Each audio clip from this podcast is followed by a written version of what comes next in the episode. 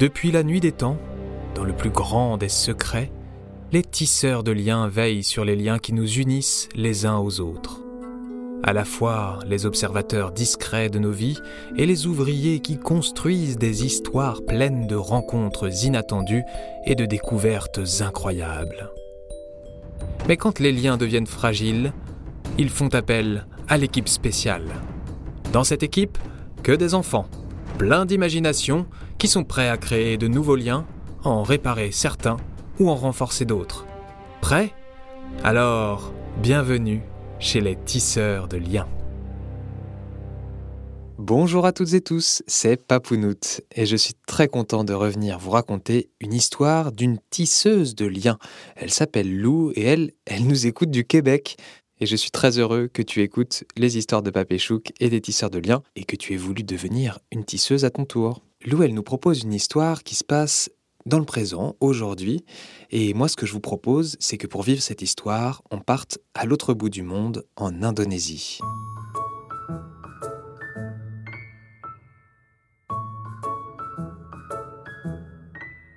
Il était une fois sur une toute petite île de l'Indonésie qui s'appelle Banda Neira, en pleine mer de Banda, dans le triangle de corail, une famille, une petite famille avec une maman qui s'appelle Oka, une enfant, une petite fille qui s'appelle Titiek, et leur petit chien qui s'appelle Joko, un petit chihuahua qui n'est parfois pas très conciliant avec les autres animaux. Toutes les deux, avec leur chien, elles vivent sur l'île. Elles sont issues d'une famille de pêcheurs, ce qui est bien normal quand on vit au bord de la mer sur une île. Et ça, c'était avant, puisque maintenant, Oka, elle, elle travaille sur l'île dans un petit restaurant qui est fréquenté par les habitants de l'île. Seulement, tous les vendredis, elles continuent à aller pêcher toutes les deux, enfin tous les trois, puisque Joko n'a pas le mal de mer. Comme chaque vendredi, elles lancent leur ligne tranquillement, attendent que ça mord, en se disant que le poisson pêché le jour fera un excellent petit plat pour le soir. Seulement un jour, la canne à pêche de Titiek se fait tirer d'un coup sec. Très très fort. Sauf que la canne à pêche est fixée en quelque sorte au bateau et la barque qu'elles ont commence un petit peu à pencher sacrément. Au bout de quelques instants, c'est Oka qui se penche un peu trop et plouf Titiek la suit, flatch Joko tombe à l'eau et la barque se retourne. Quelque chose a fait chavirer la barque en tirant sur la ligne de canne à pêche, et c'est alors que Titiek aperçoit au loin un aileron de dauphin. Elle les reconnaît, ils passent souvent par ici, ils adorent se balader au milieu des coraux puisqu'il y a beaucoup de petits poissons à manger pour eux. Joko, pas content du tout, mais alors vraiment pas du tout, essaye de nager comme un petit chien et remonte sur la barque avec le dos à l'air, suivi bien sûr de Titiek et sa maman Oka. Tous les trois, ils sont complètement chamboulés, renversés par ce dauphin qui leur a fait un mauvais tour. Ensemble, elles nagent en battant des pieds et en repoussant leur barque vers le rivage et rejoignent bientôt les rives de Bandanera, leur île. Cette nuit-là, Titiek ne dort vraiment pas très bien. Elle qui pensait que les dauphins étaient justement des êtres qui aimaient bien euh, fréquenter un petit peu les humains, en tout cas même de loin, et jouer devant les coques des bateaux. Les jours passent, et le vendredi suivant, il n'est pas question d'aller à la pêche. Titiek est encore toute chamboulée, Joko a maintenant peur de l'eau, et Oka, la maman, a décidé de faire autre chose le vendredi. Une balade sur l'île, une randonnée, en plein milieu de la forêt. Seulement, comme je vous l'ai dit au début de l'histoire, cette petite famille est issue d'une famille de pêcheurs et il est difficile, lorsque l'on est pêcheur, de résister à l'appel de la mer. Titiek est très triste. Un jour, elle est sur un quai, les pieds dans l'eau, en train de regarder au loin en se disant qu'elle serait bien à pêcher, qu'elle serait bien avec sa canne à pêche, Joko à côté d'elle, et Oka, sa maman, en train de somnoler dans la barque. Et un navire arrive. À son bord, deux photographes, deux dames, avec euh, des chapeaux d'aventurière, euh, des grosses chaussures, prêtes à affronter le monde, on dirait, s'arrêtent juste à côté d'elle. Elles connaissent sa langue et s'adressent à elle de cette façon-là. Eh bien, petite, que fais-tu au bord de l'eau avec cet air si triste? Tu vis sur une île magnifique, et l'océan qui l'entoure est lui aussi très beau. La petite fille leur répond que, il y a quelques semaines, un dauphin chamailleur est venu retourner leur barque et que maintenant elles n'osent plus aller pêcher dans l'eau, ni même dépasser de quelques mètres les plages qui bordent l'île. L'une des deux photographes se penche et s'agenouille à côté d'elle. Tu sais, toutes les deux, nous sommes des photographes animalières.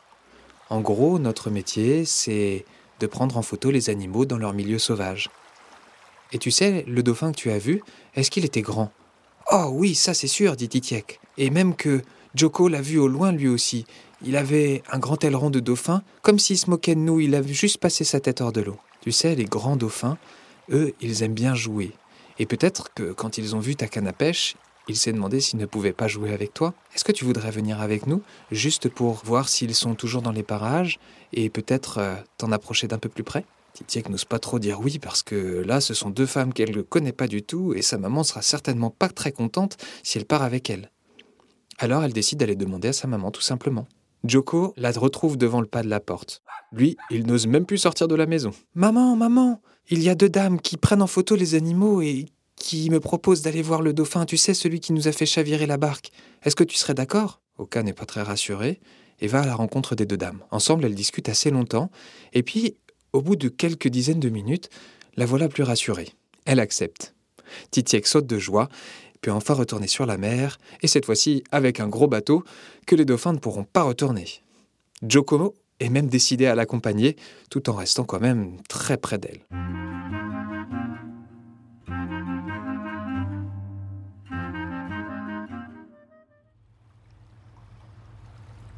les deux photographes amènent Titiek justement dans la même zone, entre les deux parties de l'île, puisque Banda Naira, ce n'est pas une seule île, mais bien trois parties distinctes. Titiek leur dit que c'est ici qu'elles se sont fait retourner leur barque, et que c'est ici qu'elles viennent pêcher à chaque fois, et qu'elle ne comprend pas pourquoi les dauphins sont venus les embêter cette fois-là.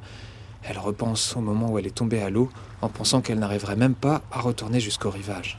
Seulement l'instant d'après, un gros dauphin apparaît et saute de l'eau en les éclaboussant copieusement. Une douche d'eau de mer leur tombe sur la tête. Joko aboie tout en étant trempé et Titiek rigole parce que c'est quand même assez rigolo de jouer avec l'eau. L'autre photographe à qui elle n'avait pas encore vraiment parlé s'approche d'elle et lui dit Tu vois, nous, notre bateau, il n'y a pas de canne à pêche qui dépasse. Par contre, j'ai l'impression qu'il nous a vus en train d'essayer de le chercher et il est venu nous arroser exprès. Tu sais, les dauphins, ils aiment bien vivre dans leur milieu naturel, mais dès qu'ils peuvent jouer un petit peu, ils aiment bien nous approcher. Cet après-midi-là, Titiak discute beaucoup beaucoup avec les deux photographes sur les animaux qu'elles ont pu prendre en photo à travers le monde. Elles ont arpenté tous les océans et toutes les mers du monde pour prendre en photo des oiseaux marins, des animaux, des baleines.